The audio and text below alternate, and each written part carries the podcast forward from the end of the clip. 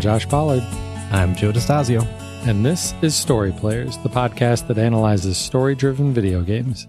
And today we are talking Life is Strange Before the Storm, Episode 2, Brave New World. Longest title ever.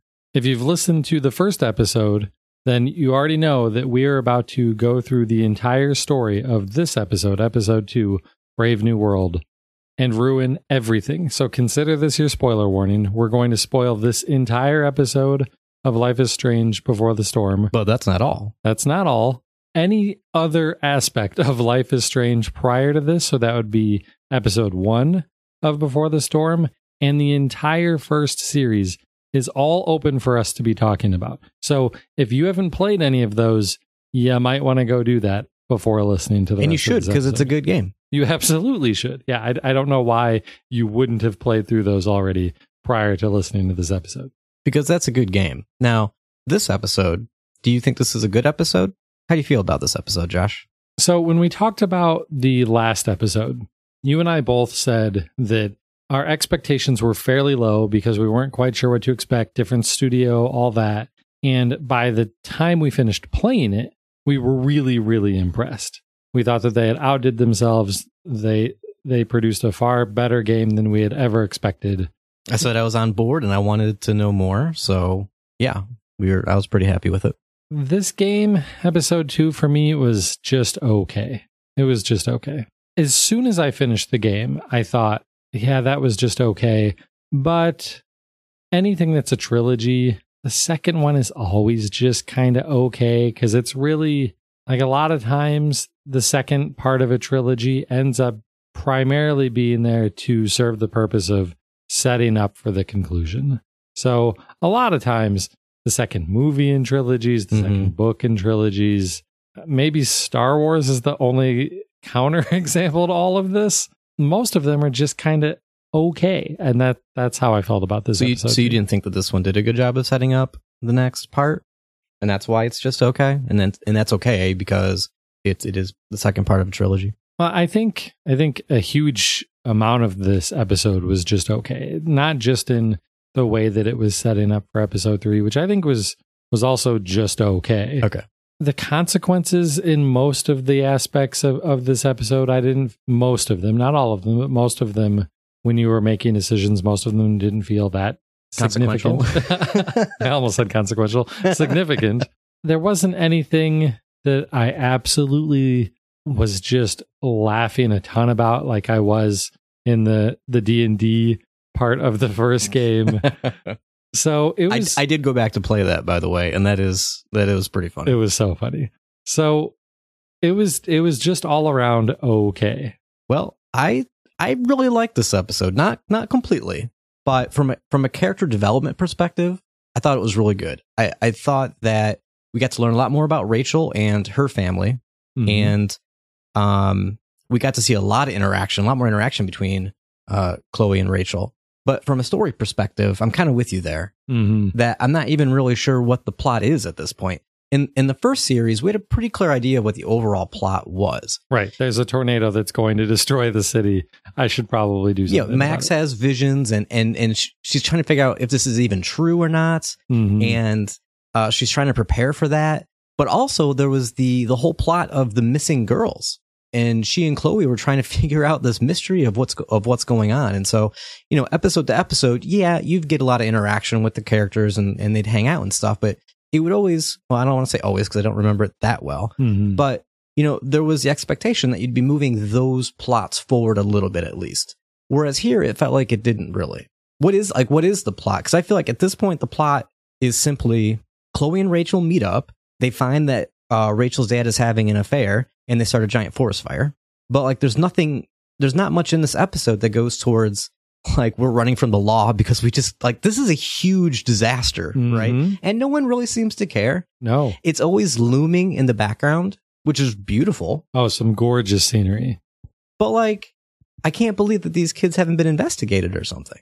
Well, and and maybe maybe not be investigated because maybe no one knows that they were there other than the woman in the white dress. They she knew that they were there, but it's barely even talked about. Like every mention of the forest fire in this episode is secondary to whatever is going on. You you hear a news broadcast Sure, yeah. about it in Frank's RV and you see some flyers on cars and parking lots and stuff, but it is a climactic ending to the to episode 1 and it's barely even an issue in episode 2. Right, right. So you've got that, and if that's not if that's not important enough to be to have any sort of consequence in this episode, well then what what is the plot? What is moving forward? What are we setting up for episode 3? And the only other thing I can think of is this mystery woman, Mhm. and there's really not much going on with her the entire episode until the very end. I mean, we see glimpses of her as you know, just reminders that she's there. We see her, see her coming out of Frank's RV Mhm. we see her at the end of the play and there's another part of uh, short scene with her at the end but it isn't until the reveal at the at the amber's house at the end that anything even else is mentioned about her Right. and so you don't like okay you we find out that well chloe or rachel's dad claims that this mystery woman is actually rachel's mom but we don't see the aftermath of that at all like how is that important to us why do we care Mhm. going into the next episode what is it going to mean Well, I think we do care. Like, I think that's a pretty decent cliffhanger going into the third episode. I'm I'm fine with that being the the big cliffhanger at the end of the episode because there are lots and lots of questions that we'll get into at the end. But the main plot of this whole series is show us how Chloe and Rachel's relationship unfolded, Mhm. And oh, here's this this other thing that you had no idea about from playing season one, and that there's something going on with Rachel's dad, and that's that's primarily it. We were left at the end of the first episode of wondering, does Rachel Amber have supernatural powers? Yeah, there was there was nothing. Absolutely nothing. All of our questions or or theories about Rachel having wind powers hmm or anything to do with fire, there were still more fire things going on in here, more fire references. But besides that, nothing explicit or the con or or the I I, I okay, I get it. It's not a very likely possibility, but the possibility of Rachel having time travel powers or what have it seems like all supernatural things were completely dropped from this episode. The only possibility is the one, and we did discuss this, was the possibility of of Rachel having some sort of ability to read people or know things about them or something along those lines, and that's still a hanging possibility. But I did we guess. really see any of that this episode? I, I don't think that we did. no, we didn't really. So given that we didn't, I guess I'm just gonna I'm just gonna chalk it up at this point to she's good at reading people. Right. Nothing supernatural, nothing no, no crazy powers going on here, but Mhm. you know, she's a good actress. She's and she's good at, at reading people. Yep. But I I did I loved the play. I thought that was hilarious. Mhm. I loved the everything in the Amber's house, including the whole dinner scene. I everything. I loved, and maybe you didn't do the things that I did, but I loved walking around and talking to as as Chloe, both of the parents, uh, James and Rose, and the things that Chloe would say to them. There's like it was a bunch of dad jokes and stuff. I just thought it was hilarious. I have some written down that we okay, can good. we can talk about later. Because I have a feeling you did more in that house than I did. So I'm looking forward to hearing about that. So there was a lot of, like I said, uh, character interactions and stuff that I thought were really funny. And so from that point of view, I really liked this episode. Cool. Well, why don't we, uh, instead of talking around some of those other things, let's just jump right into the recap. Okay, so the last game ends, as you said, with the the climactic finale there of the huge forest fire starting, right? And and so this episode starts off in the, the following day at the principal's office. Chloe Joyce, Rachel, and Rachel's parents meet with uh, Principal Wells about the girl skipping school the day before. Wells recounts Chloe's infractions from from that day and reminds her of the deal they made the last time that she was in his office. That was to rededicate herself to becoming an exemplary Blackwell citizen. I think there may have been some differences between our playthroughs here because he proceeds to list off a bunch of stuff I did in the pre- in the previous game, including insubordinate language. I'm sure we both had that. Disregarding posted signs about trespassing on the stage. Did he say that to you? I don't think so. Because when I in the last episode, oh, right. when uh, we were going around outside the buildings when Chloe goes to school, the stage is there, which we now I now realize is the stage for the play Right. out in front of the school, and there was just that box, this crate on the stage. Right. And you went up there and, And sat I went up on there it and sat on it. And it was right. really nice. The game rewarded me for doing such a thing Right. by giving me this nice, calm sequence. And yes, there were signs that said no trespassing, but the game encourages you to go walk around and do everything. Mhm. And now it's like, you done messed up. You shouldn't have done that. it actually reminds me of the first time that that, ha- that feeling happened to me was when I played Chrono Trigger for the Super Nintendo back in the 90s as Wow. a kid. And it's really early on in the game, but there's a trial and they start bringing in people, witnesses and things of things that you, that you're accused of kidnapping a princess. And so they start bringing character witnesses and they start referring to things that you're doing at this festival earlier in the, like an hour before, just, it's just an hour. and it's things like there's like a bag of food laying around and it, you know, it's, it's, it doesn't look like the background. It looks like an item that you can interact with. You go Mhm. up and take it, but it turns out it's some dude's food. And it's like, there's a cat walking around that you can try to save. And like the girl that you're with, you bump into her. She's the princess. And when she falls down, a necklace comes out. And if you go and try to get the necklace first before talking to her, that counts against you. you know, and it's like, these are all the things that games have trained me to do. Mhm. And and it's like, no, no, no, no, you're not really that good of a person. right. so I, I just as soon as he started listing off these things, I was like, oh man, just it just reminded me of that flashbacks. Mhm. There were drug related activities, attempting to sabotage the academic goals of one of our top students, Victoria Chase. That was with messing with her homework. Oh, right. See, I didn't do that either. Oh, Right. yeah, okay. And uh, also being involved in the bullying incident of Nathan. They did bring that up. And Okay. and that was one of the first opportunities for Chloe and mine to speak and and is immediately swearing and and talking about how she wasn't the one bullying him, Mhm. that it was Drew who was who was bullying Nathan, but no one believes her. Rachel attempts to cover for Chloe by claiming that it was entirely her idea and Chloe had tried to stop her. So, as punishment, uh, Principal Wells prohibits Rachel from participating in the play, The Tempest, saying that uh, Victoria Chase will replace her.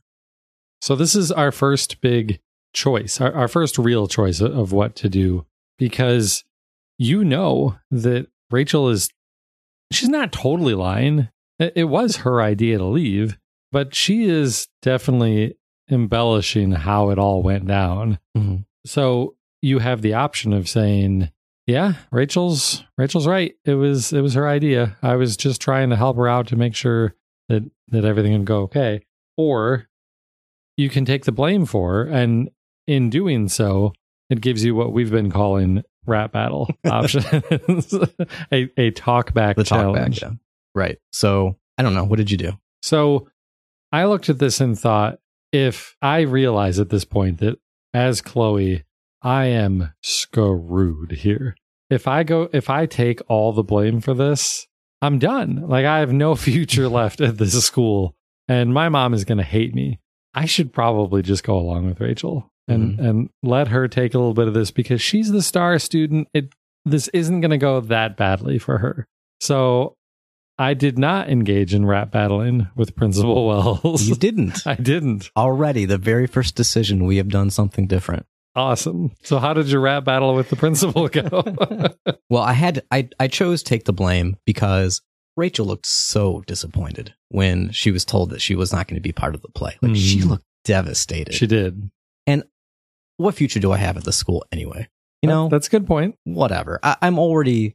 I'll just take care of this. I also didn't realize that it was May, Oh, which as a time of the year. that's that's what. Yeah, this was happening like May seventh or eighth. okay. Which, when when his judgment comes down on Chloe, Mhm. I originally thought it was it was the fall. Right. So when his judgment comes down that it's suspension for the rest of the year, I was like, holy crap. Yeah, that's a lot. How much of the school year am I going to miss? If it's October, Right. that's practically the whole year. No, it's a month left of school. It's not that big of a deal. So here's what I did. So I start doing the I start doing the talk back, and she's talking back a lot. And basically, she just tries to dis- distance herself from Rachel, Hmm. saying, "You think Little Miss Sunshine could come up with that idea?" you know, and just starts insulting Rachel and saying how Really? she's the, you know, she's the good girl, whatever. You think it's me? Trust me. You- who else would it be? That kind of thing. Hmm. And So how the whole time, Rachel's like, she just looks so uncomfortable. She's like, she's like squirming in her seat, and she's just like, please don't you don't need to do this. And the voice acting is just fan- like she sounds like Mhm. she's really crying. Like it was it was awesome. You know, from a performance standpoint, Right. not because I wanted to see my friend like uncomfortable and squirm, Right. but it was a really cool moment. So after that, Wells feels he has no choice but to suspend Chloe, given her long history of delinquent behavior. He didn't just suspend me; he expelled me Oh crap. forever. Oh, Not only am I suspended for the rest of the year, I'm not welcome back in the fall. that that is worse than what I got because mine was just suspension for the rest of the year, which seemed really bad when I thought it was October. but even if it was October, that's less bad than what you got. Your actions have consequences, I guess. So after the meeting, uh, Chloe and Rachel agree to meet at the junkyard later. Joyce introduces herself to Rachel's parents, who we learn are named Rose and James. So even though I'm sitting there insulting Rachel and completely disavowing her as a friend, I'm I'm concerned that she's going to be really upset with me. But right afterwards, she's like, as we're kind of like walking out the door, she's like, "Yeah, "I'm sorry about that," and and Chloe's like, "Don't worry about it. You want to meet Mhm. want to meet it later at the junkyard?" And she's like, "Yeah." So Yeah. it was all. I felt much better after that.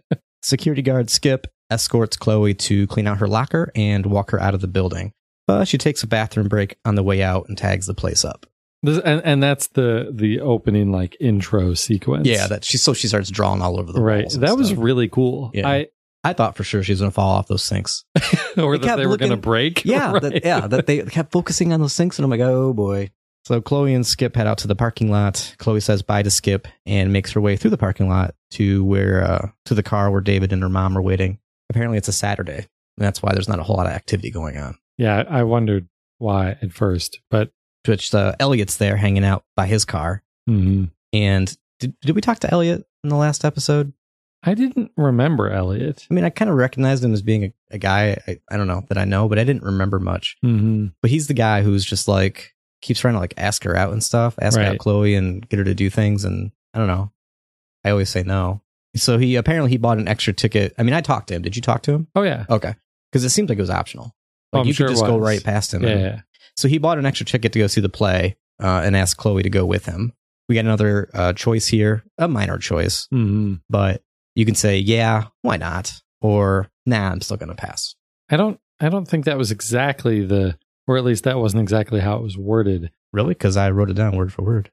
Huh. Well, then it, it was, was, it? I wonder worded if it was different. a little bit differently for me because the option that I picked was one where she didn't fully commit to going. She didn't fully blow him off. She was Hmm. just like, that sounds fun, but I'm not the type of person who makes plans, so we'll see. Hmm. That actually sounds like I must have talked to him last episode because my second choice was still going to pass. And that Hmm. sounds like something he would have said last episode. So maybe if you didn't talk to him before, you're basically getting the, those choices from the oh, last time. maybe. I said, yes, why not? I figure I got to see Rachel in this play if I just gave up my entire school career Oh, yeah. so it's that she could play in this or act in this play. I'm going to go check it out. And if I got a free ticket, sure. I'll hang out with this dude for a little bit.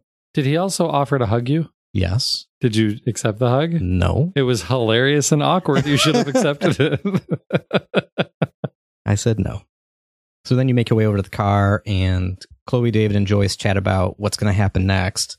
Joyce just needs Chloe and David to get along, and David offers to just start things over with Chloe if that's okay with her. And you're given yet another choice, and you could simply say sure or no to agree with this whole idea of let's just forget everything that has happened and let's just start over. I have a feeling that our choices in the next section here are going to be the same because I think uh, so. It sounds like you're playing episode two the same way that you played episode one, which is make a bunch of horrible des- decisions unless your life is in danger. Well, unless something crazy happens, right? I'm waiting for that character arc where something insane happens and Chloe's like, I got to stop doing this. Mm-hmm. I haven't, I haven't, I haven't seen it yet. And with me, you know, I, I'm certainly not playing that same way. But with David, there's no way I'm ever going along with anything that this jerk wants me to do because he's a creepy dirtbag and I don't want anything to do with him. So I I lean full on into the rebellious teenager. I'm gonna hate my mom's boyfriend thing. And I yeah, I I, I said no, I'm I'm not gonna go along with this plan. It's probably the smart thing to do though, like to just unless you think this guy is really going to go away sometime soon. But if you if mm-hmm. you if you think he's going to be there, I guess maybe like yeah, trying to trying to work things out would be the right thing to do. Maybe. But then, given that the very first thing he does in this new world is demand that she empty her pockets onto the front of the car to see, just to, you know, listen, the best way to start over is to make sure that you're not abusing any drugs or alcohol. right. so give us your stuff. So it's a darn good thing that that joint wasn't still in the locker. That would have been bad. So, what did you do? So at, at that point, I did, I, I did actually choose to to comply with his order. Pretty well for two reasons. One, I knew I didn't have anything. Mhm. You know, the the joint wasn't in the locker, so I was pretty certain I didn't have anything on me. And while me as Chloe can't stand David, I would still like things to be better with with my mom. So I'm trying to do what I can without actually really fully buying in with with David's insanity. So I complied and did did toss my stuff on the the trunk of the car. Josh, Josh. this is totally something Chloe would not do. She would refuse. Now, she wouldn't just flat out say no. What would she do? She would walk up to the car like she's going to do it, reach into her pocket, pull out a middle finger, and say, Show me a warrant. so when I did comply, she turns her back to them, dumps everything out onto the, the trunk of the car, turns around, reaches into her back pocket, and then does the middle finger thing still. D- you know, obviously doesn't say the line about the Mhm. warrant because she did comply. I think that she would value her privacy and that this is, if she allows this to happen this time, it's just going to be, it's going to be a re- reoccurring thing and she's not going to have any privacy or whatever. That's, That's what, I, that's what I figured. So I imagine the rest of the conversation went better for you then because it only continued to go downhill for me. Uh, I mean, maybe it went better for me, but it, it never went well. And I have a feeling it ends the same way with us both refusing to go home Mm-hmm. because, well, I- like there couldn't have been another option. We told Rachel we're going to the junkyard. Right. This is like Chloe feeling like her mom is choosing David over her. Yes. Did you get that line? I did get that In a million years, I never thought you'd choose David over me. Mhm. And I was starting to feel the same way. Like, we don't really see Joyce and David like interacting all that much. Mhm. And so we don't see what is probably there as being this relationship that's probably important or going well. I don't know. Right. I, we don't see them do things together. But, you know, at what point does the mother say, you know what? My daughter is more important. And if you guys can't get along, then I, I'm not going to let her, I'm not going to make her suffer for all this. So I kind of was starting to feel that way. Mm. But on the other hand, Chloe needs to shape up. So well, she does, and and I have to imagine that that Joyce is feeling that way, but that she's also tempering that with she's being a total rebellious jerk over the last at least months, and that is making this whole situation way worse than it needs to be. And if we could get her to calm down a little bit, then maybe we could make this whole three person family thing work. and maybe she uh, Joyce is unable to make this work and so she Mhm. thinks even if she wasn't having a relationship with David maybe you know she would try to bring in some kind of father figure or something because clearly Joyce is not able to handle Right. uh, Chloe's behavior he says we need a firmer hand steering this ship Basically, every time he spoke, I thought, how could Joyce be okay with the language that he's using? Mhm. Because he's basically calling out Joyce at the same time and saying that she's not doing a good job as a mom. right I got the impression they, they probably would have talked about it right and she's like I just don't know what to do and I can't do this I need you to help me here and so it seems like they're on the same page I don't know. I don't know Even if they're on the same page at a high level, I still can't imagine her, unless her self esteem is in the toilet, mm-hmm. being okay with him saying the things that he did about her. Like if if I were there, I would want to friggin' knock this dude out for being not only such a jerk to Chloe, who you know she somewhat deserves, like she deserves some guidance and all of that and and discipline, Mm-hmm. but in no way is it appropriate for him to be saying the things that he is about Chloe's mom can you tell that we're dads and husbands. who, who actually love our wives. Chloe makes her way to the junkyard, hangs out there waiting for Rachel. Uh, she keeps busy by trying to fix up an old pickup truck that she finds there. And this is the pickup truck, right? it sure looks like It sure looks like it. So eventually she's going to get this truck running. But throughout this whole scene, I I wasn't really filled with a whole lot of confidence in her ability to actually get this thing running. Are you kidding me? She found a car battery. Well, she found a, another truck, right? Mhm. A battery, and it's heavy. She picks it up and then just somehow pockets it, and then Right. and then walks back. She's got a magic pocket. She's got it. She can handle it. Why did she pick the dumpy old truck when the truck that she took the battery out of was way newer and right. I was thinking the same thing. Like, Like, why was she wouldn't so be in love hard- with it? to get that boot off of the newer truck. If that was the only problem, I'm like, there's got to be a way to get that thing off, right? Yeah, yeah, absolutely. Anyway, so she's she gets a battery. She finds there's a there's a rusted out hole in the bottom of this truck. Mhm. So she gets like a welcome mat and she gets a light that doesn't even belong, in the dome light, and and so on. And that's what she's doing to keep herself busy. Well, so you may not have known this. I did a little bit of reading today. There were multiple options for how you could fix up your truck. I did not know. Please tell me. So what what options what did you use to, for the light and for the hole in the in the mat or in the in the floor? Oh, and, The and for the seat, covers. coverings. So yeah. what did you pick for those three things? Interesting, because I, I I walked around that place a couple of times, Mhm. and these are the only things that I could find. So I found there was just like a like almost like a little mini fluorescent red light Mhm. bulb, and there was a pirate flag that I got Mhm. on top of the boat, Yep. and that was for the seat covering. And then there was like a, a welcome floor mat Right. that I found somewhere, and that's what I put on the floor. Okay, so I used the same light.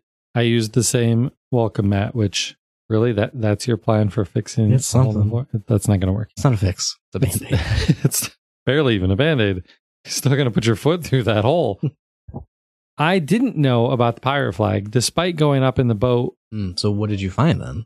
there's a beach towel Oh, on one of the cars it's just like the- hanging the out the window towel. and so i grabbed the beach towel and then I, I did use that same red light but apparently there's two other lights that you could have Hmm. used i think one of them is blue i think i think you had two options for the mats three options for the lights and maybe just those two options between the the flag which the pirate the pirate flag would have been a way cooler seat cover Oh, it's pretty than cool. these than the stupid beach towel My truck is pretty cool. i wish i would have found that Did you do the bobblehead? yes Okay. did you I did. What was the significance of the bobblehead? Because I think I, I skipped through accidentally what she was saying, or you know what? I never I never did the look at the bobblehead. So um, I- she never had a, i did either she never had a line about like what she thought about this before picking it up. it seemed non-canonical because didn't she have a hula girl on the dash in the first series Well, probably I don't remember though. i think she did So after you get your truck all fixed up, you get a or Chloe gets a phone call from a number she doesn't recognize, and it's her drug dealer Frank, and he says he has some business to discuss, and they agree to meet at the junkyard. Chloe just chills, smokes, and uh, falls asleep in the in the truck. When I went up on that pirate ship, not pirate ship, I think it was just a boat. it was just a boat. it had another one of those spots to sit down and chill. uh-huh It was beautiful Oh, man. scenery of the fire. There's beauty in fire. There is beauty in fire, even in your dreams. Because what happens next? Chloe has another one of her dreams, uh, starring her dad. This time she wakes up in a truck, not not the dad, not her dad's car, but in the truck that she was sleeping in. So at first you're Mhm. like, did she just wake up? right But it's it's a dream that's taking place in the junkyard, and she's waking up from the truck, and she looks over at where her dad's car is in the junkyard, and it's on fire. There's a fire in the engine part of the car, and her Mhm. dad's just sitting there roasting marshmallows. as one does chilling with his pet raven so you can actually put together s'more, or you can do a marshmallow on a stick, and, yeah totally. and start. and I did. Oh yeah. Before even mention like talking to my dad. right. It seems like It's a little the awkward, natural thing that you would do. But I, I did start initiating the conversation with him and you know he talks about fire and i'm hoping it's metaphorical. So he's metaphorically talking about fire and its beauty and danger because it feels like he's talking about rachel specifically. Mm-hmm. He warns her about getting burned before he turns his head to look at her and half of his face has all these burn scars all over it Mhm. he looks like two-face right and then the raven starts like pecking pecking at his face but before he turns, doesn't he talk about what comes after the fire? And they go to the sky, and the sky has true beauty because he talks about how fire can blind you with its beauty. He's start, he's talking about fire, and he says, "You're so drawn to it, you don't even realize the danger. Fire blinds us, just like darkness, but darkness blinds us with absence, with loss. Fire blinds us with beauty. Fire is jealous, Chloe. It wants all the beauty for itself. That's why you need to be careful of getting burned." And then, yes, the fire goes away. He like he like waves his hand in front of the virtual camera and all the fire that's in the forest goes away and then the sky lights up well you see all the stars come out Mm-hmm. it's incredible she says When he wipes away the fire and the camera pans to the sky to reveal the, the beautiful starry sky, her dad says, Sometimes there's a greater beauty yet to come. Is that greater beauty, Max? ooh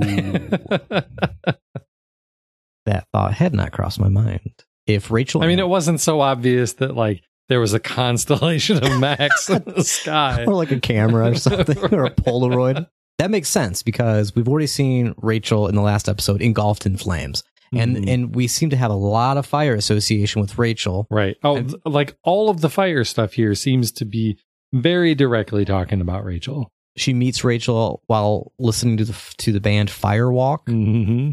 Rachel's on fire. Rachel obviously causes the gigantic forest fire. There's the the candles at the dinner table at her Mhm. house. Lots of fire. So if that's the case, and he's warning about getting too close to the fire, getting too close to Rachel, this is going to be a Mhm. bad thing for her. But that's okay because there's something else coming that could be Max. I like that. That makes sense. Yeah. So finally, Chloe wakes up for real back in the truck in the junkyard, and Rachel has arrived. They hang out in the truck and they play therapist to each other's problems, right? And, and when she talks about the fire, actually, this is all optional. You can skip all this stuff. You can you can you Mhm. can just say, you know, it's your turn. Right. I'm done talking, but I had to hear everything. But she talks about the fire and how she's concerned about her her new special friend doing this crazy, stupid thing and causing this giant forest fire. And Rachel responds in sort of like a third person, maybe, you know, maybe the special someone was inspired by her new friend. And because she needs to learn how to not uh, care so much because all her life she's she's had to care so much all the time. Mm-hmm. So I think this is important for at least for me to understanding Rachel and and her motivations of what of what she's doing. We're starting to see why she wants to get away uh, so badly to leave this town, and we see obviously a lot more as the episode goes on, and especially when we get to her house. But uh, I'm starting to come around to Rachel. You know, last episode I Mhm. talked about how I don't I didn't really trust this girl and how Yeah. she's very she seems like she's taking advantage of me, and I still feel that way in a couple areas that we'll we'll look at later. But uh, I'm starting to come around on Rachel. As I think more and more about these last couple of episodes, though, I don't look at this as a friendship that is rooted in something that actually has the ability to be a long lasting friendship. They met at a concert. The very next day, they just sort of come across each other. And Rachel, who's already planning to skip school, thinks, Chloe's here. Why don't I invite her along for this crazy adventure? But why? And so they do, and then you know they go through obviously the rest of the first episode, and it seems like they build up this really intense friendship. But why? You know, people uh, when people share these moments like this, it really brings them closer together. And so I can, even though it's kind of weird that even if it wasn't necessarily planned or or how random it may have seemed, you know, once it plays out, I can totally see how they would become close. But your point about not lasting long, I can see, and I I, I kind of thought the same thing in in part of the play that we'll get to later. There's one of the Mm. options I think that you can respond to in the middle of the play that kind of hints toward that thought. Mm. So I think you're onto something there. What did Rachel talk about? Because at the end of saying all the talking about all of Chloe's problems, it's like, okay, your turn. Did Rachel say a lot in your playthrough, or was it not? For me, Rachel just talks about her dad not seemingly having his own personality. How every time he, he talks to somebody, it's really just a performance. Because, you know, he's like a politician, kind of. Yeah, and that was all she talked about for me too. Oh, okay. So at that point, uh, Rachel realizes that she has to get ready for the play. So uh, she leaves. Now she had brought a duffel bag with her and threw it in the back of the truck. and she leaves it there for Chloe and says it's a bunch of survival supplies. But it's I think it's mostly just clothes. Yeah, that's that's all we see from it. And so Chloe uh Chloe starts to make home in the in the shack, in the abandoned shack that's in the in the junkyard. She goes in there and get, opens up the duffel bag, sees all the clothes, sets them all out, and you have a chance to change clothes if you want. Um, but she starts setting up other decorations like uh, this cool tapestry or something, hmm and some kind of road sign, I think, Wrong way. wrong way sign, stuff like that. Did you take this opportunity to change your clothes? I did because in the first game, when you have the opportunity to pick your outfit, uh, I you know I picked the cool shirt with the raven on it and whatnot. But I bought the deluxe edition, which included the ability to wear the outfit that she wears in the the first game. Mm-hmm. And so this time around, you do have the option to put that outfit on, and so I did. Oh, okay. I tried a few things on, including the deluxe stuff, and I did, I felt like it was premature to get that outfit because I feel like there's going to be some sort of I don't know.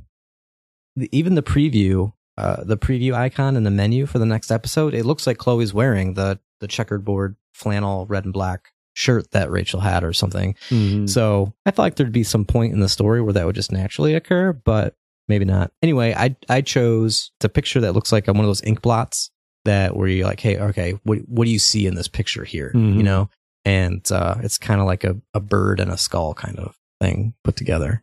But it was interesting, and I only bring this up because a couple characters mentioned the shirt later on and they Oh. have their special dialogue for for that.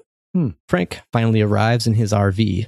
As as Chloe walks up to it, though, the mysterious lady in the white dress walks out.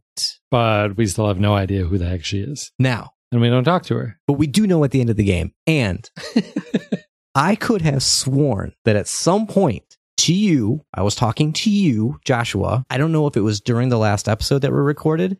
I don't know if it was after we watched the trailer for this episode. I Mhm. don't know what it was, but I said at one point I thought she looked like Rachel. Huh? Interesting. I don't know if it was one of those views from far away, but I thought that like when she turned, and I because I, I thought it was this this scene right here where she's walking away. It could be because this scene was in the trailer. Yes, and I could have swore like I didn't, given that I didn't know the context of what was going on in the trailer. I thought for a second this was just Rachel in a different outfit, and well, we find out later that it is her her mom, so that would make sense. Spoilers. So I feel vindicated. We already mentioned it. I know. then we go inside Frank's RV, and we learn that the mill burned down from the forest fire, the mill from the last game where the concert was, and that Damon, the owner and Frank's friend, has lost a lot of money. Frank, possibly against his will, is getting involved with trying to recover some money for Damon. So here's the setup. Here's why here's why Frank is here. This is what he wants from us. Drew, the dude who bullied Nathan in the last episode, apparently sells oxy. I don't know if that's oxycontin, oxycodone. I don't know what's hip on the streets these days. but apparently he was selling that for Damon to all the football players and that he owes a thousand dollars, but Frank's been trying to get a hold of him and he's not returning any of his calls. And this is highly unusual because Frank says Drew's a smart kid and he's good at this and he's always he's there to he, he always communicates quickly and he's not right now. So the deal is he wants Chloe to go sneak into Drew's room, find the money, and if she succeeds, Frank will give her 10%, which is A hundred dollars. $100. And if if you haven't already paid off your debt to him, which I hadn't Oh. because I didn't steal the money from the t-shirt vendor, he'll also wipe out your debt, which was like Oh. a hundred sixty, Yeah, it was at 180 least bucks 100. or something like that. wow. So That's a good deal. yeah, so he's only gonna net a little over seven hundred bucks Hmm. out of this deal if you succeed. At least for me, since I didn't pay him back previously. Well, especially once Chloe hears about this 10%. She totally wants to go. She was on board with this idea because Mhm. it's going to help her and Rachel out in trying to escape this city, Mhm. this town. But during this whole scene, you also have the opportunity to ask about the mystery woman who walked out. Mhm. And now you can stop pretty early on and not get a lot of information about her. But if you push and you get into a, a rap battle, you can find out a little bit. The only thing I was able to get out of him was that her name is Sera, S E R A, right. and that she's showed up recently and causing problems for a lot of people. But I wondered if I went back to the book, the notebook with all the names and how much people Mhm. owed. I wanted to look back to see if her name was in there, and it wasn't. Oh, interesting. So she's hanging out with this druggie, but she's not buying drugs from him. Well, he had said lots of problems. he had said that I'm not going to tell you anything because these are my clients and what have you, and they Right. need to trust me. So I thought that's why I looked in the book, but she wasn't there. So I didn't think to look in the book. That was smart. maybe he lied about her name. Maybe we don't even have any real information. Oh, that's a possibility too. You don't trust Frank? Think he'd lie to you? My drug dealer, Frank. So I, I would like to point out that this is, I believe, the first rap battle that I did this episode. Really, And again, flawless victory. I'm very happy. I am very proud of you, Josh. You know how to rap. You know how to insult people. Really hurt them. Maybe. Maybe. So mission accepted. Chloe heads back to school. You know, the place at least I have been expelled from completely. I have no reason to be there. Well, and I don't really have any reason to be there either because No, I've no. been suspended. But I'm super suspended. So she goes back to the school. She finds that the uh, the boys' dorm is locked, and she has to steal keys from the maintenance guy, Samuel. this whole scene I kind of liked in that it was, hey, I'm going to use the sprinkler system to solve another problem here. The you know, it's a nice little throwback to Mhm. the first one where you douse Victoria and all of her friends. But it was kind of boring, kind of slow, kind of lame at the same time. I didn't really enjoy the whole sprinkler scene and chasing the bird away and all of that stuff in this part. Well, you know, last episode we talked about how there wasn't that much in the way of gameplay and puzzles, whereas the first Mhm. season did. So it felt like you know, hey, let's let's put one of those in there. Um, but yeah, it wasn't. Hmm But what was kind of funny to me is that I went up, I went to go talk to to Samuel, and that dude is so creepy. Oh man. He's like, "Hey, I didn't expect to see you back so soon. You must be here for someone special." and your options, so you can respond, and your options are you can say Rachel, which makes sense. She's special. Drew, that's true. You are here for true. Drew. Mhm. Elliot, I mean, he's the guy who's He's into you. he's hitting on you and stuff. You could say that. I took one look at this and said, "Nope, I'm out." And I immediately hit the bottom option and and and, and left. That was before I even tried the lock. So unfortunately, or the door.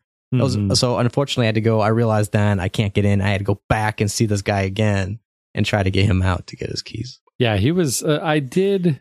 You know, I, I don't remember who I told him that I was there. To, it, I think I told him that I was there to see Elliot. Yeah. Because I'm like, there's no way I'm going to tell him I'm here to see Drew. That seems like a terrible idea. So I, I didn't have all of the conversations with him, but I wanted to have a few because he was super interesting to talk to. So Steph is also there. She's the girl you uh, could play D and D with. Mm-hmm. her and uh, Mikey uh, in the last episode. But I think you can just skip over this. She seems like another one of those optional conversations. Yeah. But there were there was a consequence choice in here, so I wanted to I wanted to include it. And I think it's a major one You think so? and it's totally skippable. Yeah. So it can't be a major major one.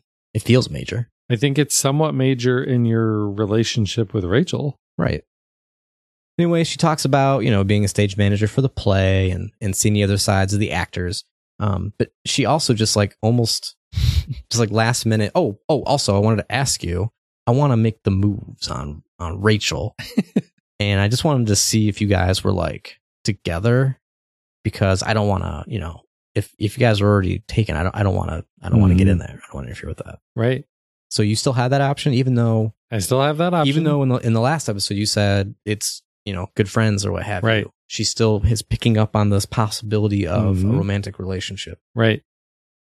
So Your options are, well, at least my options were, you think we're together? I'm not sure, or she's single. And what did you say? I don't think it'll surprise anybody to know that I said she's single. I did think about it for a little bit. Yeah. But yeah, I, I decided to go with she's single. Okay. I said, you think we're together?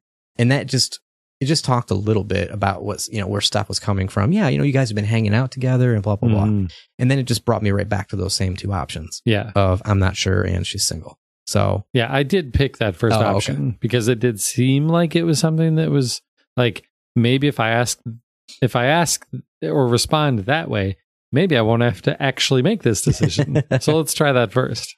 so I ended up saying I'm not sure. and Chloe is just, you know, you know, it's it's kind of confusing right now and but this was also actually a time where uh so Steph also talked about my shirt. Hmm. She says it looks like uh like tea leaves when telling fortunes. And so Chloe asks, "What does it look like? What's my future?" And Steph says, "Bright and sunny." I don't think that's the I don't think that's I true. don't think that's her future at all. I don't think that's true. Apparently, Steph didn't play the first season. so after that, you try to get in the door and you get stopped by Skip the security guard. He's back. He's not happy to see you. And it leads to a rap battle. How'd your rap battle go? this is a pretty funny rap battle. So it seems like the whole goal here is to just make him so uncomfortable right. that he's just he's like, all right, I'm out. Uh, I'm not gonna report you or anything. Just I'm Mhm. I'm just stop talking and I'm gonna go. And I the, I just want to say, en fuego utero, en fuego utero. She just like she's talking about her uterus. I'm being on fire, and he's like, oh, oh yeah, uh, uh. And then at some point, she's like, "You just stared at my," tits." and he's like, "No, uh, I'm, I, I'm, I'm so sorry." And then he's just like, he's gone. He gets a phone call about there being in a strange car in the parking lot, and he's gone. Interesting. Did that at all resemble your rap battle? So that's how my rap battle started. I got the first one correct. I got the second one wrong. What? Uh huh. What did you? What? I don't even I- know what happens when it goes wrong. Oh, it goes really, really wrong. So much for your flawless victory. Oh yeah, Uh, this this went downhill, really, really downhill. You should look this up on YouTube Okay. because he gets super angry about having to deal with these kids who all come from privileged backgrounds and they all treat him like garbage all the time and he's just trying to do his job and he's like screw it i'm done and he quits and Principal Wells calls him on the radio and he makes a horrible comment back to Principal Wells Wow. and he quits his job because I lost the rap battle. maybe you won the rap battle. Maybe either way you still get in the dorm, Yeah. but I felt awful. Wow. I felt awful for losing a rap battle. It was not at all what I expected. that guy was. He must have just been on the like he he was it was going to happen anyway right right I- feel like you're just trying to make me feel. I am. I don't know. because i didn't get like that was nothing i'm like so i did talk to him in the previous game and we listened to music because he's in a band and we were listening to music and stuff and and so it seemed like it was like i could see where he would think that i treated him differently than the rest of the kids if that was a problem that he was Mhm. having Well, I didn't have that conversation with him in the first game. right right So I ignored him in episode Yeah. one and then caused him to quit his job in wow episode two. yeah But at some point, he has to leave, right? Because in the first season, he's not the security guard. David is. Right. You get inside the boys' dormitories. Chloe searches for Drew's room, and while we're in the room checking everything out, I don't know why his door's unlocked, first of all. Why is his door unlocked? There was no trying to get into the, it just opened. Anyway, we find that actually Drew has gotten a full scholarship, athletic scholarship to Oregon State University. Like this kid's got actually, he's pretty good at what he does, even though he was bullying Nathan. He's got a bright future. Yeah. And not only has he accepted that scholarship, he was also offered scholarships at Oregon and Washington State. Right. Right. So it wasn't just like he was picking this one because that's all he had. I didn't realize I didn't make the connection, or maybe maybe I just didn't think it was important that Mikey is his little brother. And I I got in this room and I see a sleeping bag on the floor and all those little characters from the D and D game, and I was Mhm. I was just thrown off there for a little bit. But so it seems that Mikey has been sleeping over in Drew's room. Inside the room is like a chest, like a floor chest, whatever, like a treasure chest, and it's got a lock on it Mhm. with a four digit code. And so a lot of what you're doing in this room is trying to figure out what that code is. I never ended up guessing it based on any of the evidence in the room or the clues in the room. right. It ends up being Mikey's birthday. So there's no way to find that though it in doesn't the room. seem like there was any way to find it. so you just have to maybe that's just a way of getting you to see Drew's life and know more about him without having an actual interaction with him mm-hmm. because I think that would that really affects it affected my feelings of what happens next. Oh, yeah. So you do you do get the password, like you said, it's Mikey's birthday, and it does have the thousand dollars inside of the chest. hmm But as you are trying to leave, both Mikey and Drew start coming into the room, Damon is like in the building and they're trying to get away from him. It sounds like they're trying to like go get some stuff. We're gonna we're gonna take off. Mm-hmm. And then you hear Damon yelling from down the hall, and you can actually you peek out and see him, right? You Right. see that it's him and he's there. So Drew says it tells Mikey to stay inside the room, don't say anything, and to and to not open the door. And then Drew walks out, closing the door behind him. So we just get to listen to what happens next. We don't get to see what happens next Listening was bad enough. because Drew and Damon argue in the hall. Damon wants his money, and Drew says he doesn't have it. We know that's a lie because we're Mhm. carrying it in our pocket. He claims that sales are down. The guys just don't want the drugs right now. Okay. But they will soon. They will says. soon. They're doing two a days, you know, Right. practices coming up soon. So, but Damon doesn't care. He wants his money now. And uh, so Damon starts to beat Drew up. Now, at this point, you have a choice. And this is one of those eh, eh, eh, kind of big choices, you know? Mhm. Like, it's take your time, figure this out. I like that this game doesn't have timers in it Yeah. because, like, the Telltale games have timers. You really, like, sometimes some of the major choices, you, they don't have one, but a lot of them, you just got to hurry up and, and read and think. And that's probably. That's probably good in some cases because sometimes I spend way too long, and that's not how somebody would would would react in, Right. at the at the moment. But your choices are give Damon the money or stay with Mikey. Right. Talk talk to me. What do you what are you thinking here? What are you thinking? This is What what do you want to do? this is a really, really dangerous situation. I mean, he is beating the crap out of Drew. I don't know what's going to happen if I open this door. And I really don't know what's going to happen to Mikey if I open this door. So I stayed with Mikey. So I stayed with Mikey too, and I don't know how much of my reasoning is like post reasoning, like Mhm. justifying, because in the moments, I don't know. I just decided to stay with Mikey. I was kind of confused because Frank has sent us on this job. Why is Damon here? Right. And if Damon if Damon is here for the same thing we are, why were we Mhm. sent on this job? Right. And if if two people are going after the same thing, then maybe Damon isn't like Frank isn't working with Damon. Is Frank trying to steal Damon's money? Mm. Is Frank trying to get the money before Damon gets there? I don't like I was confused like maybe Damon's a whole different person altogether and maybe he's not like on my side so to speak. I'm trying to get the same I'm trying to get this money to Damon. Right. So like part of me is like I just want to give him the money because he'll stop. hmm This is like I got I got it here first. Don't worry, I'm taking care of it. I'm I'm, I'm gonna give it to you, and hopefully then he'd be like, all right, cool. The consequence, of course, would be that Drew and Mikey hate me, but that's okay. I can I can deal with that. And they're going to hate you because Drew wants to keep this money because his dad is now homeless. Mhm. I don't know if you saw that. In right, the- he's uh, his lost his job or something. Right. hmm And also, I kind of didn't want to interfere because this isn't his. This isn't Drew's money, right? hmm He owes this money. Yeah. I'm not stealing it from him. I mean, I am. He owes somebody money. I'm collecting the money. The fact that he's got himself in the situation is entirely his own fault. Yep. It's not my problem. hmm He's got to suffer the consequences. I'll just stay with Mikey. And so I got so many things going on in my head Right. when trying to make this decision. But I did choose to stay with Mikey. And what that means is that Damon beats up Drew so bad that his ankle is broken. Knee. He stomps on his knee. In any case, part of his leg is broken, which means that he's not going to be playing football anytime soon. So that's affecting. He's got this full ride scholarship, and if what you say is true about it being the end uh, of May, and that you know college is starting up soon, I don't know. Can you recover? I don't know how bad the injuries are. We saw we see like them in the hospital later. Um. Anyway, We also do. You, do we know what year he is in school? Say he's senior. I thought so. I guess that probably makes sense. They probably don't make scholarship offers to juniors. Right? Probably. I wasn't an athlete. I don't know. I know I didn't get any of my academic scholarships until I was a senior. Right. Okay, so Damon leaves, and when you come back out, obviously Drew's on the floor, and it gives you another chance to give the money to him. Mm-hmm.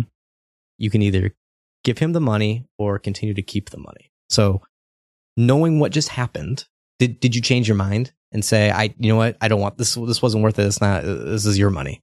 I did. You did. I did.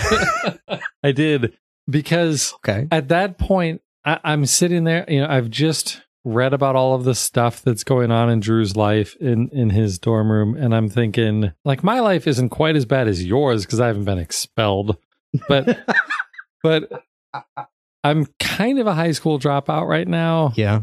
And Drew's got a real chance here to be something in life and to help his dad, who obviously needs some help in life too. He's been kind of a jerk to me. He's been a jerk to Nathan, but I don't really care if he's a jerk to Nathan that much. He's got a lot going for him in his life. I don't want to mess that up. That was my my reasoning at the time. Thinking back on it now, I'm not so sure that I would have been quite as compassionate, but I, I certainly was in the moment, and I gave him the money. Hmm, I did not give him the money. I kept I kept the money. I figured, well, this is stupid. I can't give him the money now because he's already had the injury. So I'm going to get the worst of all worlds where not only is he injured, but now they hate me. And if I give him the money, I'm not getting the 10% for for me and Rachel. Well, one of the other reasons that I do remember justifying giving him the money is if I don't give him the money and tell him what I was doing there, the very next question is going to be like, So, why were you in my room? Never came up. Never came up. Never came up. So, you just like, peace out, hope your leg heals, and and you bail? Like, how does that They take him to the hospital or whatever. Like they I don't know, remember how he gets there, but Chloe just takes off. Okay. Not like, "Oh my god, I'm getting out of here," but like Yeah. she was done. Hmm. You know, I hope things work out. Interesting. So, do you immediately take it back to Frank? No. No, not at all. I go straight to backstage. I go back to the stage and and and look for Rachel. What about the text messages from Frank? I start getting tons of text messages. I'm getting text messages all over the place. Always at really terrible times. yeah, my mom wants to know what's going on. I'm getting fire alert warnings. hmm Frank wants to know why I'm taking so long to get his stuff. I'm like, dude, it's been five minutes. And he's like, it's been 20. hmm I'm like, okay, sorry. And then he's like, hey, I Damon said he had to go, you know, hurt him, hurt the dude or what have you, but he didn't see you there. What's going on? Where's the money? You know, and now Frank thinks that I'm off stealing his money hmm and I don't respond for some reason. And I don't know why she doesn't respond because Frank's freaking out. Right. Because I didn't respond. My, my Chloe didn't respond. But that seems like a logical choice because I don't want to tell him hmm that I had the money and then gave it back. Yeah. So but you have the money. I have the money, so I would think that she'd say, "Hey, I, no worries, I got it. I'll you know meet up with you later. I got to go do some stuff." But also, I'm getting I'm getting text messages from Steph saying how you know I just heard from Mikey about what happened, and I'm so Hmm. glad that you made that choice and you you were there for him, and he really appreciates it and stuff. And I'm feeling really guilty. Like right. I, I afterwards, I felt really bad about this decision. like I totally I totally thought I made the wrong decision from not like from a game perspective, but just you know Mhm. the wrong decision. But now that I think about it, what they probably would have done is is Mikey would have been hurt. I think that if I'd opened the door to give him the money, somehow Mikey would have been hurt. They still would have ended up in the hospital, but it would have been the other. It, and Drew would have been really upset that his brother got hurt because of it. I bet you that that's what would happen. So you think that by opening the door and giving Damon the money, he's then going to beat up Mikey? Well, I don't know. No, I think that some other order of events would have happened. I would have tried to give him the money. He would have seen Mikey and used Mikey to try to threaten to get the money out of Drew. Hmm. I don't know, something like that. That's my hunch. Maybe I'll look it up. Yeah. Maybe I won't. That kind of ruins the magic. But it was one of those things where if I had the ability to go back in time, I might have decided to do something different. Yeah, just to see how it works out. No, I mean like if I had the ability to just go back and fix Oh, one thing, I sure. might, even then I might try to because I felt I felt really bad. So yeah, after that whole ordeal, Chloe heads back to the play, which is up front again. I realize now that it's an outdoor play, which is really cool, but it hasn't started yet, and so she heads backstage to find Rachel. So there's a few things backstage that you can do that I think are optional, and but I'm gonna go through some of them anyway. We see Samantha eavesdropping on Nathan and his dad. Did you did you see this conversation? I totally didn't see this. Okay. So yeah, she's just like leaning around a corner, uh, probably behind one of the the changing tents, and you can hear like two people arguing back there. And so you go up and you just kind of listen in. And Nathan is he's he's playing a part in the play. hmm Nathan is all like, I don't want to do this. I don't want to do the football team and stuff because I, people are going to make fun of me. I'm going to going to get bullied. And so he's talking with his dad, and it's it's the whole like, you will not ruin the Prescott name. You're going to do this. You need to stop being so weak. Yada yada yada. And then Mhm. like flips a switch, and is like, so go break a leg, and walks away. So there's a there's a consequence thing. So afterwards, you and Sam you kind of talk about what you just saw, and I thought it was kind of funny. I'm gonna uh, I just want to read this. You can decide if you want to include this or not. I don't. Sam, Samantha's like, I I wish he uh, the dad. I wish that his dad would just go away and leave him alone. And Chloe says, Nathan's Nathan's dad sucks, but you should be careful what about what you wish for when it comes to parents. And Samantha's like, Oh, Chloe, I wasn't thinking. I'm sorry. And she said, and Chloe says, For what? You didn't kill my dad, or did you? Dang. That was a joke, she says. And Samantha says, I know, your dark sense of humor reminds me a lot of Nathan's. Actually, the two of you are really similar. Oh, that's harsh, man. So it kind of go, they talk a little bit more I about don't murder anybody. about how in some ways, you know, Nathan and and Chloe kind of behave the same in certain hmm. ways and, and the way that they are looked at from other people. right. And I, I see how it's trying to get us to sympathize with Nathan. I can appreciate that. Still hate the guy. But Samantha asks for advice, like what you know, what should I, she seems to have a crush on Nathan. She really likes this guy, and she's probably gonna end up dead. She probably does end up dead. We should probably look at the thing. Is Samantha on the list of girls from last season who are have gone missing and die? I don't remember it being a list of girls. I'm sure. Oh, I'm sure that there's. I'm sure that there's a list of. anyway, I just remember Rachel being missing. So she asked for advice on what to do. And so your options are just give him up. Don't worry about Nathan. Give him space or give him some help. What would you have said? You know, the most responsible choice would be to give him help. Especially knowing the future. Right. The Chloe choice would have been to say to drop him like a bad habit. Probably. So what did you pick? I chose give him space. No, that's just what I would recommend. It was my, I Hmm. guess that was my own advice coming through. Because uh, it- 'cause Chloe says, you know, whenever I get angry, I just want people to leave me alone. And I totally sympathize with that. So Chloe enters the changing tent. Rachel's not there. Mm-hmm. it's just Victoria and she has two cups of tea on the counter. And she it's really hard to see but she does something. Like it looks like she's putting something in the drinks. Mm-hmm. she's making tea. Maybe it's a tea bag. I don't Right. know. But chloe is awfully suspicious of this. So now victoria leaves the room and you have the opportunity to kind of walk around the room and explore and look at what's going on here. And victoria's bag is down on the ground. And so of course we're just gonna mm, rummage through it and pull everything out and there's a pill bottle of muscle relaxers then we hear victoria talking and so she's coming back so we hurry up put everything back and we go hide behind the changing screen so that's when Victoria comes back in and, and she's explaining to Rachel, she's got Rachel with her, that it's it was an ancient Greek custom for an understudy to offer hot tea to the lead actress on opening night. It says a form of appreciation. She's her understudy. Thank you for teaching me, and yada yada yada. Mm-hmm. And so she's trying to get Rachel to drink this tea, and Rachel's like, "Oh, thank you. You know, this is nice." And so then you you have an option, consequences mm-hmm. no rap battle here. Do you distract Victoria? I don't know, presumably to, I don't know, somehow get Rachel out of the situation? Or do you just flat out tell Rachel? I flat out told Rachel, stop. she's, she's drugged this. She's put muscle relaxers in this drink. that seems like a Chloe thing to do. And Victoria, of course, is like, what? No, no, no, no. And Rachel starts to play along. She's fun. Rachel's kind of a fun girl. Chloe. Victoria is my friend. She would never. and then Victoria kind of like turns to turns to Chloe and she's like gives this like smirk on her face, like, ha ha, she's not buying it. You know, you can't do this. And then Chloe's like, fine, have her drink it then. Rachel says something like, I wouldn't dare insult her integrity like that. But on the other hand, if it would make the situation better, if this would convince you, Vic, I think she calls her Vic, take a sip. Show, show, uh, drop out Chloe that she doesn't know what she's talking about and stuff like that. And so Victoria's just like, she's kind of like hesitating and she's slowly bringing the cup up to her mouth and she's like, and she takes a couple sips and she's like, fine, there, happy. And then she walks away. Hmm. And about five minutes later, she passes out outside. just- so clearly she's trying to get the part.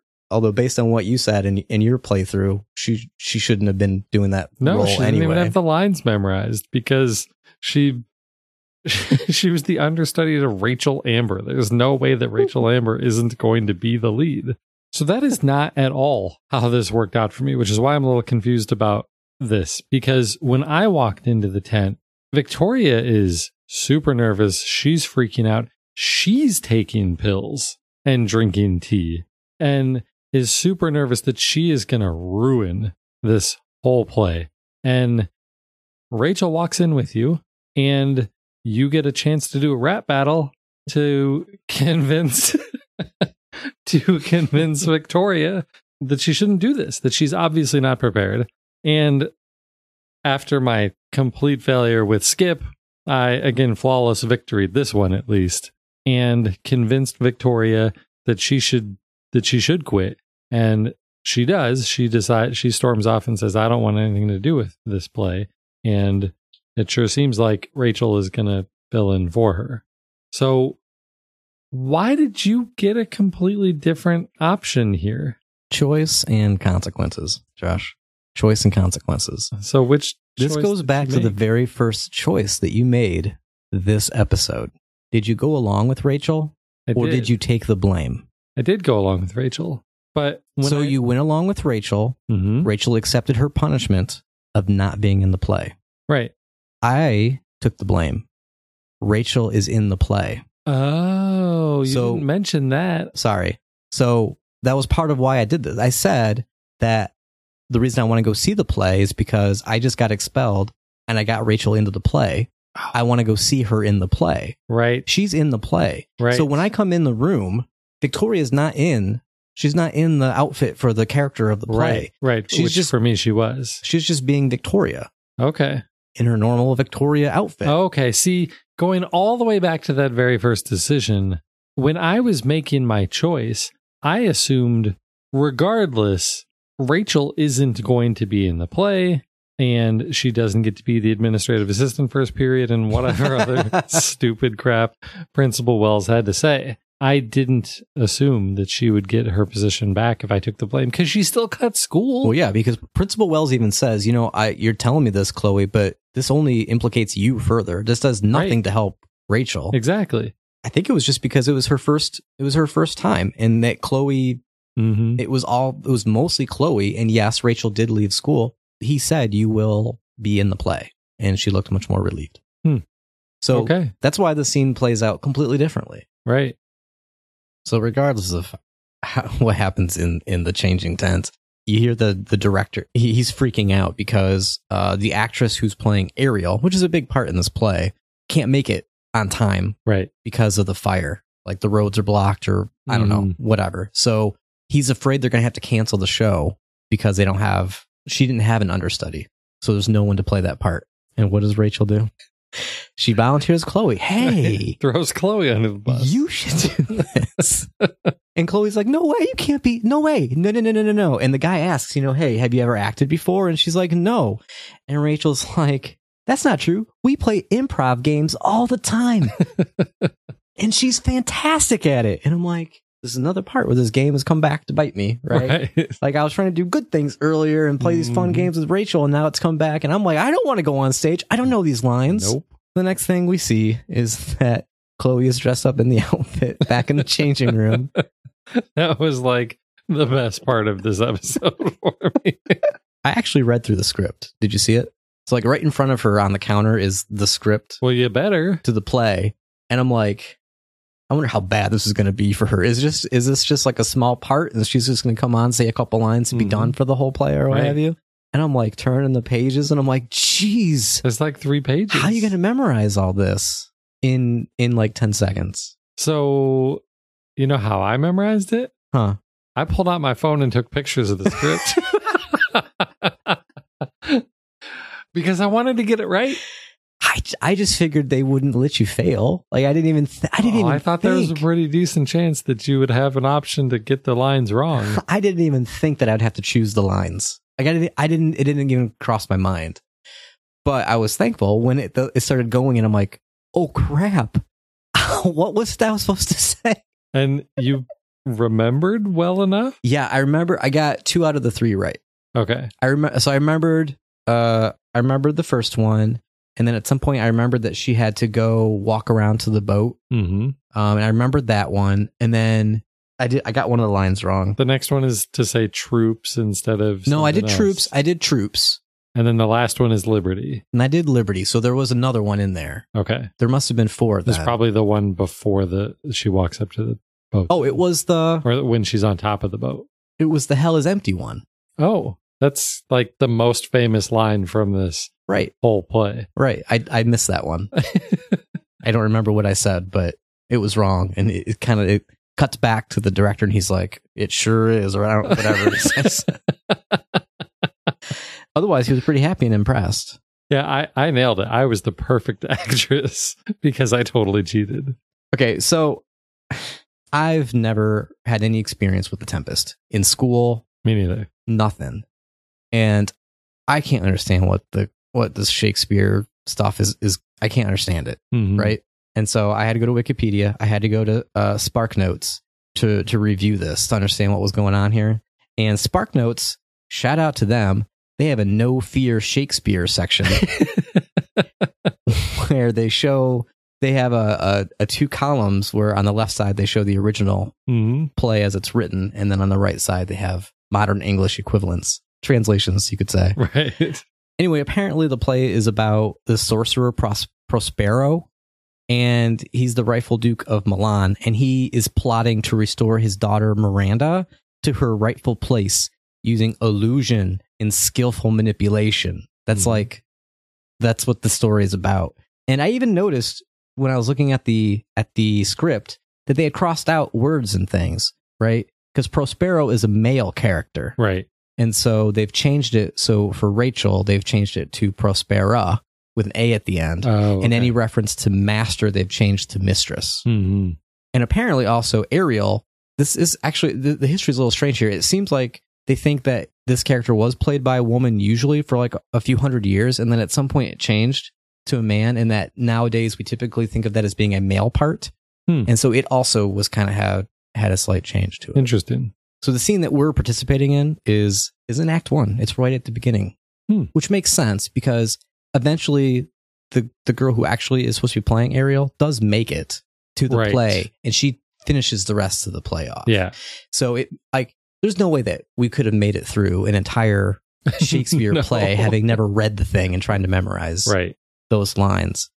But as I was comparing what was being said in the game versus what was written in the in the in the actual play, they skip tons of lines, right? Like th- this one section is Act One, Scene Two, but even in just one short little sequence, they'll just skip a bunch of lines, almost like they're taking the first and the last. So they're really shortening up, so you don't have characters just talking for like ten minutes straight, Mm, right? Okay. So Chloe does her best recalling her lines and stage direction. And if you cheat like Josh, then you really just you get it perfect. but at, the point where uh, Chloe says liberty, like I want my liberty, hmm that's when Rachel just goes off the rails and she goes completely off script. At that point, it's not resembling anything like the original play, Right. and you can see it. I mean, I confirmed it by looking at the play, Mhm. but you can see everybody's like, "What? What's going on here?" But she's still na- like it seems like she's making this up on the fly and in perfect old English. It was an impressive. I get work. that. I can get that from Rachel. She she may have had this planned, but Yeah. Chloe responding to it, Right. there's no way I would have been doing that. And actually, Nope. some of the options are like just give up and be like, "What do you like? No, we're done doing this." but you didn't do that. You you kept the the interesting part of the play going, right? I did.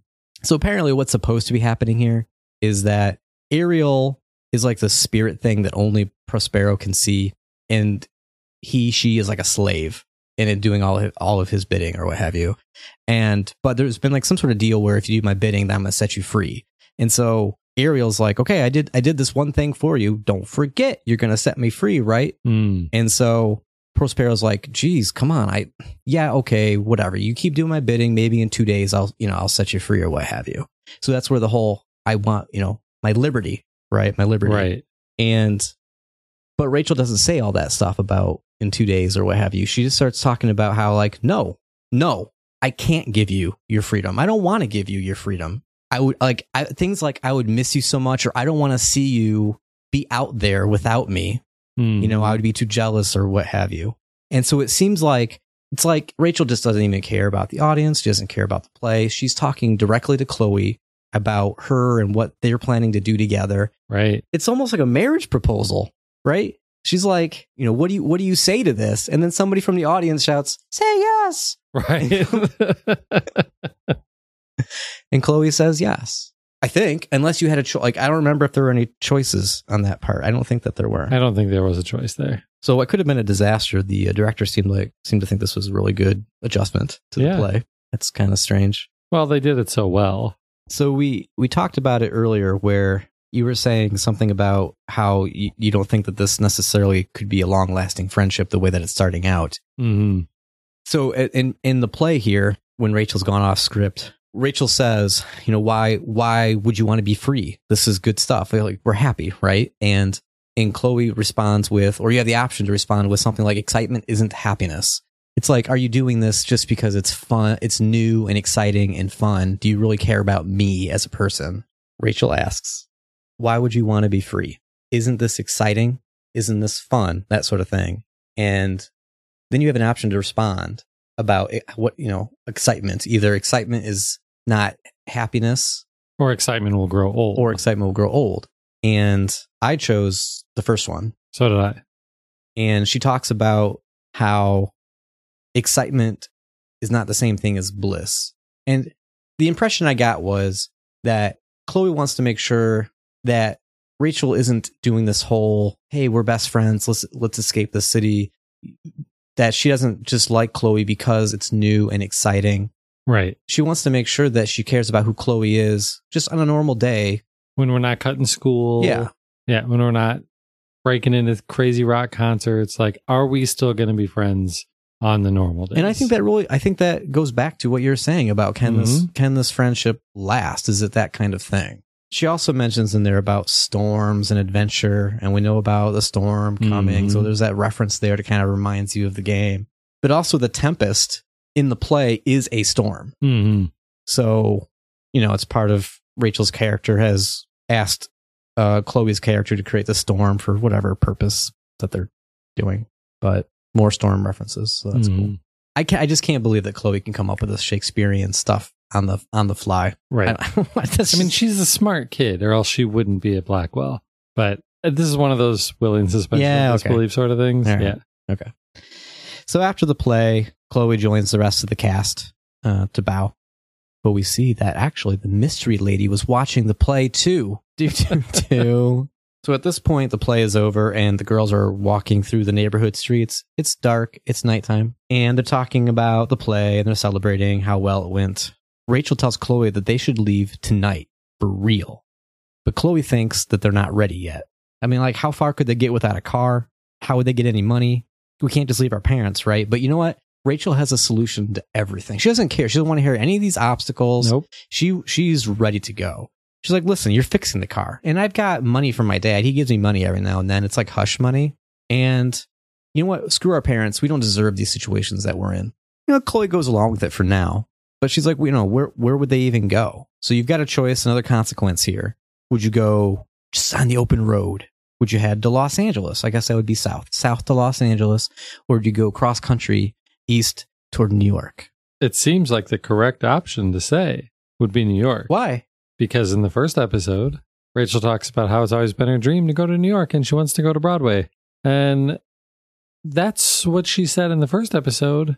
But as I was playing through this, I seem to remember that in the first season, Chloe talked about them going to California, wanting to go to California together. Hmm.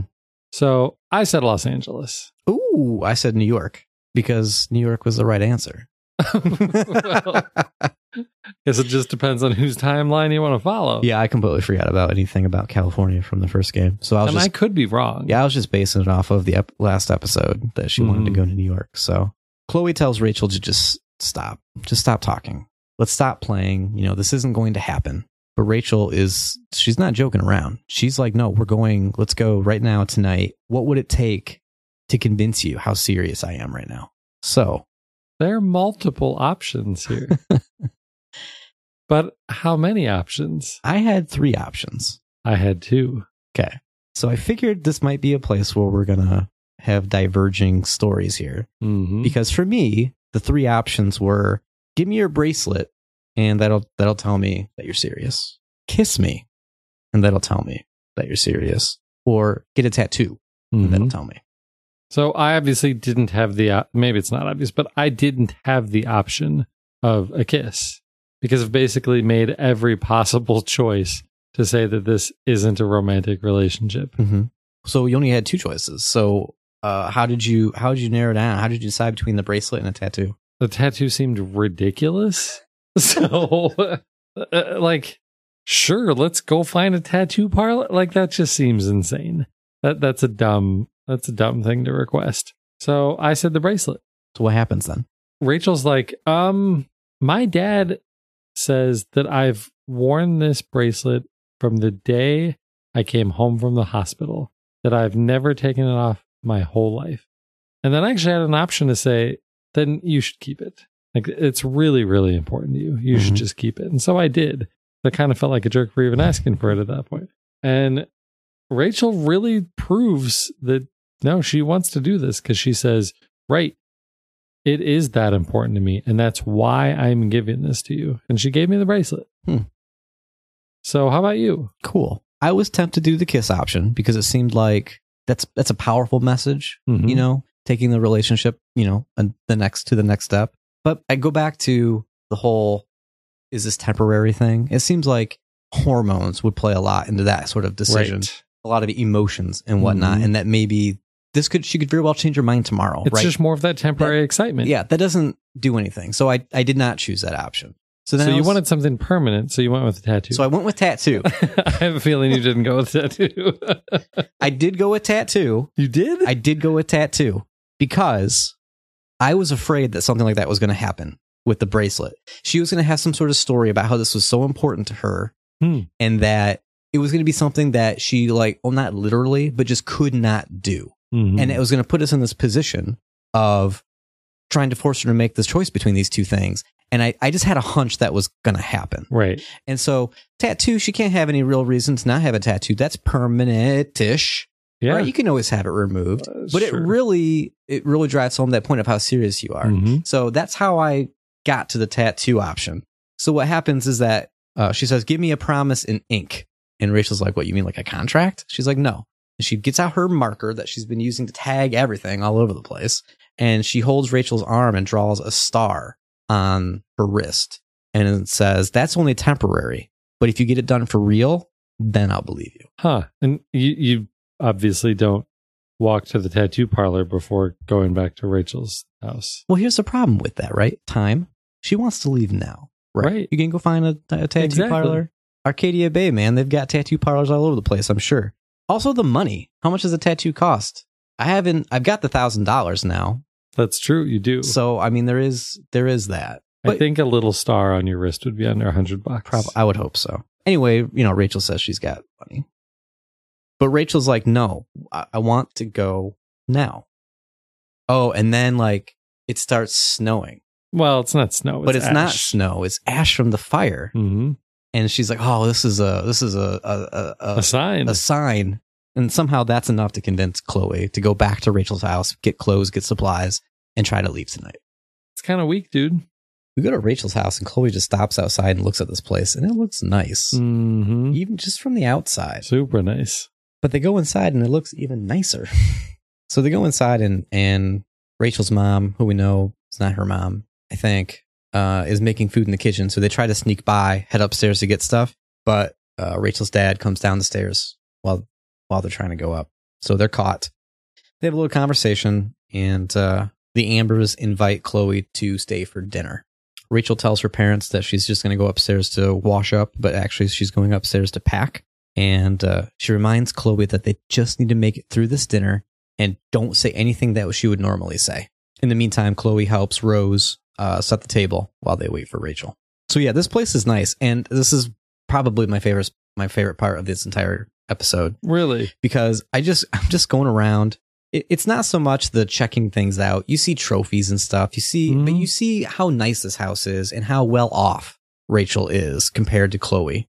And but the way that she talks to the parents, you you know that you can't say anything really crazy because you're going to get kicked out, right? And that's going to ruin everybody's plans. Right. But it doesn't stop her from being a little weird. she's just be, she's just being Chloe weird. And so like she's talking to the parents and is just making a bunch of dad jokes and things. So I have some examples here. So Chloe's talking with James and uh, she says, "Your wife wants to know what drink you're having." And he says, uh, "Let's say sherry." She says, "Okay, one, two, three, sherry."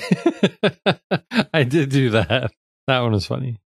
Uh, so then she goes back to Rose and says what you know what James wants, and and and Rose says to go get glasses. The glasses are in the china cabinet. You can get one at his. Uh, you can place one in his setting. And Chloe says, "How am I supposed to get to China?" Yeah, that was lame. she she did do that for me too. But it's like every time that one of the parents would say something, and it was it's one of those weird English phrases that if you really sit to think about, or if you take it literally, hmm makes no sense. And she would just she would respond in that way. And half the time the parents are like, What what are you what are you talking about? right. and the other time they're like, Okay, haha, funny. You know? Like they Mhm. didn't really they don't appreciate that kind of humor, I guess. I thought it was hilarious. Yeah, you you can tell that she's just like she doesn't know how to not be herself. so this is what happens. So at some point everybody's ready and they sit down and have dinner. And it's a little awkward. Rose tries to keep the conversation going. Rachel kind of chokes a little bit on her drink when she talks about the fire that no one seems to care about. Right. Her dad mentions that the latest report from the commissioner's office suggests that it was arson. hmm Now we're talking. Rose says something to Chloe, something like that she's so sorry about what Chloe has gone through in the last couple years, and lets her know that, you know, she's welcome in their home anytime, which prompts James to start talking about the importance of family. And Chloe can just tell Rachel is starting to get really upset because they know. Oh yeah, like they know his dirty secret. Rachel is squirming in a chair. Her hands are like shaking with rage. So we have we have a choice here. We can either calm Rachel down or let's just let's just do this now and let's have a rap battle. Get our first time having dinner with the parents, you know? Seems like a good time. Let's let's attack the dad. Yeah. So uh, you know, with my my streak of flawless victories in rap battles, I, no, I did not shoot. Like, there's no way. I'm trying not to be Chloe. I'm not. I'm not at all about to jump into a backtalk challenge with Rachel's dad. I just want this dinner to be over with so that we can get out of here. So I chose the option to call him Rachel. She just said, "Don't say anything bad," you know? She Right. just said, "We just got to get through this." And now it's so now it's our job. She's losing it. It's now our job to calm her down. So that's what I chose too. Well, we attempt to call him Rachel. We chose the option calm Rachel. Mhm.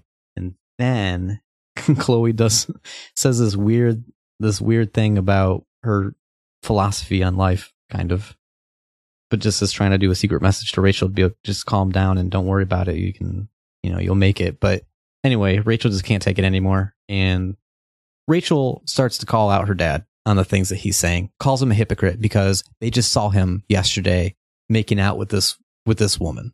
The Rose starts to get paranoid, like James, James, like she has no idea what's going on, which seems like the appropriate response. Mhm. Except that when we get the reveal, There, there's no reaction from her at all. She's got a completely blank expression on her face. She has she's not impacted by James stating that Rose isn't Rachel's biological mom. Now, part of that would be obviously Rose knows that she's not Rachel's biological mom. right? She would have been intimately familiar with with that had she been her her biological mom. But I would still expect some sort of reaction, and, and there's just none. So Like like a look of understanding, like oh, because even even if she's aware of this, because of course she is, is she aware of him visiting visiting this person and mhm. kissing this person? yeah, the so if- kissing is the big thing, If right? if this isn't his mistress, but if he's kissing her, yeah, what does that make Rose? Maybe they're just in an open relationship, and I don't think they're in an open relationship. I, I don't think that's. they're all aware of each other. Is Rose the mistress? I don't think Rose is the mistress. What I would expect here is that early on in their marriage, or maybe right before their marriage, James met the woman in the white dress, had a thing with her, she got pregnant, but this this woman in the white dress, Sera, she's got some sort of issues. Like she's certainly she doesn't seem like James's kind of woman. She's got tattoos. She's now back in town causing all this trouble for drug dealers. like she's not wife of the district attorney kind of woman as far as we can tell so far. So either there was an affair super early on in their marriage and they decided to take the baby from from that affair, Rachel, and raise her as James and Rose's daughter, or similar thing happened, but it was before the marriage. Either way, Rose seems completely in on this, and and that you know they've chosen at some point a long, long time ago that they were going to raise Rachel as their daughter and never tell her that she isn't the biological daughter of Rose. But I like I almost said why. Like I, I do kind of want to know why. There's a thousand reasons that aren't really all that great material for a video game as to why that could be the case. I mean, I know people in my real life who have crazier stories than that. I think the regardless, he's how do you explain the kissing thing? That is the weird part. Because if if it was a fling, even if it was an extramarital affair 17 years ago, why would you still be kissing this lady? That doesn't make any sense. It's an open relationship. It's not an open relation. That is not the answer. That's my that's my prediction. Or it's something supernatural. It's not something supernatural. Well, then I can't come up with another explanation. It seems like it's just rekindling this affair. But e- even his response to try like this whole trust me sort of response and stuff, none of it really makes any sense. But this guy was completely blindsided by Rachel bringing this up. So you know, he's he's a trapped rat at this point. And who knows how he's going to respond? And and the whole thing about looking at Rose's reaction, it's you know, It's it a cuts, video game. It cuts to black pretty quick. hmm So, you know, maybe we just aren't supposed to have the reaction yet. I just wish that we had some sort of reaction because that's this cliffhanger of I, it just it just leaves too many questions for me. Because I, so what is the third episode going to be about? If this is if this episode is setting up the finale, hmm I just feel like it could go anywhere. I don't even have any sense of where it could go. Oh, so there are there are a few more things. So there's there's an, just like last time where the uh we had the fire, then it, it cut to a bunch of different people in different places and how they were reacting to the fire. We do get that kind of thing here at the end where it's just showing a bunch of people doing different things. So let me go through these real quick and you tell me if there were any others or if they were different because I feel like they could be depending on our choices. So the first one is that Steph and Mikey are at the hospital, but we don't see Drew. But I could have swore we saw a text message saying that he was okay. Yeah, yeah. I got a message along those lines too. Uh, we see Damon go into Frank's RV and marks off Drew's name with blood. hmm Victoria stares at a flyer for the Tempest. Joyce enters Chloe's room, but she hasn't come home yet. She and David hug. Back at the school, Samantha is applauding Nathan. And finally, our mystery lady, who we now know is Rachel's mom, stands under a street lamp as the ash continues to fall from the sky, from the fire in the forest. That's it. So, did you have anything else? No, th- those were all the same clips that I got. Hmm, okay. And then there was a post credit scene, but it wasn't much. It was just Chloe getting in the truck in her truck in the in the junkyard, like in a super hurry. She turns it on and it fades to black. And then the title screen changes again. Did you see the new title screen? Yeah, it changes to the forest being completely burned. Yeah. Yeah, that's cool. Cool. So do you have any other theories or predictions or any other miscellaneous thoughts you want to go over? You know, what do you think is going to happen next episode? do you feel any differently about this episode now that we talked about it? Things like that. I don't really feel a whole lot different. Uh, I still think it's it's just an okay episode. I think if it was a better episode, we wouldn't be left wondering quite so much of what the heck is this this next and final episode going to be. They just didn't give us nearly enough to to get us there. I do have a couple of thoughts. This is all prequel to the previous game. Mhm. There's a couple things that happen between this game and the previous game. Skip's obviously gone. David's working at the school. Dave is working in school instead.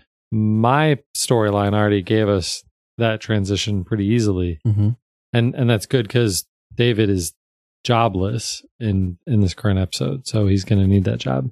The other thing that hasn't happened yet at Blackwell, they haven't hired Mark Jefferson, photography teacher. I saw a flyer or something for pho- photography classes, but I don't remember if there was Mhm. a teacher name on there. There's not. Okay.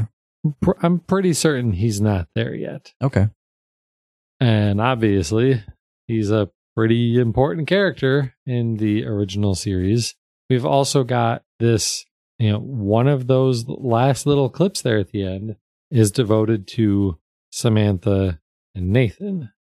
So we could see something there between Nathan, Mr. Jefferson. We were saying that there was how much time between the two games? Were we saying two years? I think we said two years. Yeah, I hope they don't try to like shove everything into one episode that try to that tries to bridge the two. Mm-hmm. You know, because there's those things, and there are other things like we know that Chloe and Rachel never make it out Right. of the city. So whatever their plans are, we know they're not actually going to go through with it, or they do and are some reason forced to come back soon after. We know that Rachel and Chloe's friendship goes downhill at some point. I remember in the last game they talked about Rachel sleeping with Frank. Mm-hmm. You know, do we think any of that's going to happen next episode? Do we feel like we need to have like what is the closing to this? Well, how do we leave Chloe and Rachel's relationship in one more episode? But where does it end? Right. you know do they anticipate doing another game in between i don't i can't see that No, that that doesn't doesn't seem to make a lot of sense. That seems like it would be a big stretch. And if if there were any thoughts at all of there being yet another game in between this and the original series, they would have just made this more than three episodes. yeah So it's got to wrap up in this third episode, but I don't really understand how. And we had some of these concerns at the very beginning because, you know, the original series, it had a pretty obvious plot. You are there to figure out if this tornado thing is actually going to happen and to stop it and to try and find out what happened to Rachel Amber. We didn't really have any of that for this game. This game has just been about showing us the relationship between Rachel and Chloe. So maybe there doesn't need to be much of an ending other than to tell us what the heck is going on with this woman in the white dress. it felt like a lot of this was leading up to the play Mm-hmm. but we had that this episode Yeah. so i wonder if you know the let's say the first episode is a lot of setup even though characters aren't really talking about the fire it is ever present. And i think that's going to be wrapped up in the next episode. Maybe this episode was trying to get us to care as much as possible about chloe and rachel's Mhm. relationship so that all the big stuff all the important plot things can happen in the third episode. And maybe the majority of the episode is spent covering all this stuff. We don't have the play getting in the way. What else you know what else is there to talk about? You, you could have the continued struggles that chloe has at home Um, Mhm. you know does she decide to go back home we know from the from the last game that she you know she is living at home Right. She's probably not going to move in with the Ambers. not after no not after that ordeal No, I, yeah, I, I, don't know. I guess we'll see. And this episode took me about three and a half hours. I think it took you about three and a half hours to play, which is almost identical to how long it took us to play episode one. Now, if I remember correctly, final episode of the original Life is Strange series, it was longer than the previous episodes. i don't remember things kind of went off the rails then i had the crazy like i don't know if they were dream sequences or whatever but it was like max was Oh. going insane Yeah, yeah, yeah. maybe i also know that the time the real world time between episode four and five coming out was a lot longer than the Mhm. others um, but i don't know if we can look to those as evidence or Well, we can predict what's going to happen with given it's a whole different yeah, it, a different Developer. studio, all, of that. But given that, uh, I wouldn't be surprised if episode three is an hour longer than these previous two episodes. and i'd be i might have to split into two play sessions then because it was Yeah. it was getting long Well, I, i'd totally be okay if with it could hold my attention a little bit more than episode two did, then maybe it wouldn't be so bad. But I, I was really struggling with this episode. There was a lot of really, really slow parts in this game, in this episode, that just didn't seem like they needed to be so slow. yeah I, and again i didn't feel that way i really liked i really liked playing through i just don't like the ending uh, the way that it sets us up or doesn't really set us up for episode three. But I, I, I enjoyed it, and I've well, I've been happy with it so far. So, have you heard any uh, any rumors as to when we can expect the third episode? Did they they told us a few weeks ago via tweet and stuff, and by they I I mean Deck Nine, that it would be eight to ten weeks for episode two. Have they did they say it would be another eight to ten weeks for episode three, or did they not say anything at all? I haven't seen anything, but I would expect two months ish. Mm-hmm. Would be nice to get this before Christmas. That'd be cool. Then we Yeah. still have the bonus episode with Max Right. at the end. You think they think they'll come out at the same time? No, I don't. Uh, you're probably right. I don't think that'll be a Christmas present. I think that'll be later. But that that takes place before the season, right? Because it, it Max is still pretty young. It looks Yeah, like think it's, when Max, is like, leaving. Yeah. Arcadia Bay. Yeah. Yep. Well, as always, we want to hear your theories, your thoughts on how this episode went for you, whether you liked it as much as the first episode or or maybe you felt more like I did that it was a little bit of a, a letdown, a little bit slower pace than some of the previous episodes. You can get a hold of us in a lot of different ways. We've got an email address. It's storyplayers at thedigitalmediazone.com. You can find us on Twitter at VG Storyplayers, or if you want to hit up Joe or me directly, I'm at Josh Pollard and Joe is at What Color Joe. And we're also on Facebook at facebook.com slash VG Storyplayers. All of that stuff is on the show notes over at the website at thedigitalmediazone.com. So you don't have to remember all of that. Also, if you haven't yet, maybe you're you're just checking out our Life is Strange episodes subscribe to the show in, in iTunes or Google Play Music, pretty much anywhere you can find podcasts, you ought to be able to find story players. Life is Strange is not the only game that we're playing, so subscribe and check out all of the other narrative heavy games that we're playing and then recording our thoughts on. And if you like what you've heard, do us a favor, head on over to Apple Podcast and leave us a rating and a review. We would really appreciate that. It helps other people find our show and, and helps to expand the community. That's going to do it for our episode covering Life is Strange Before the Storm, episode two, Brave New World. I'm Josh Pollard. I'm Joe DeStasio. Adios. See ya.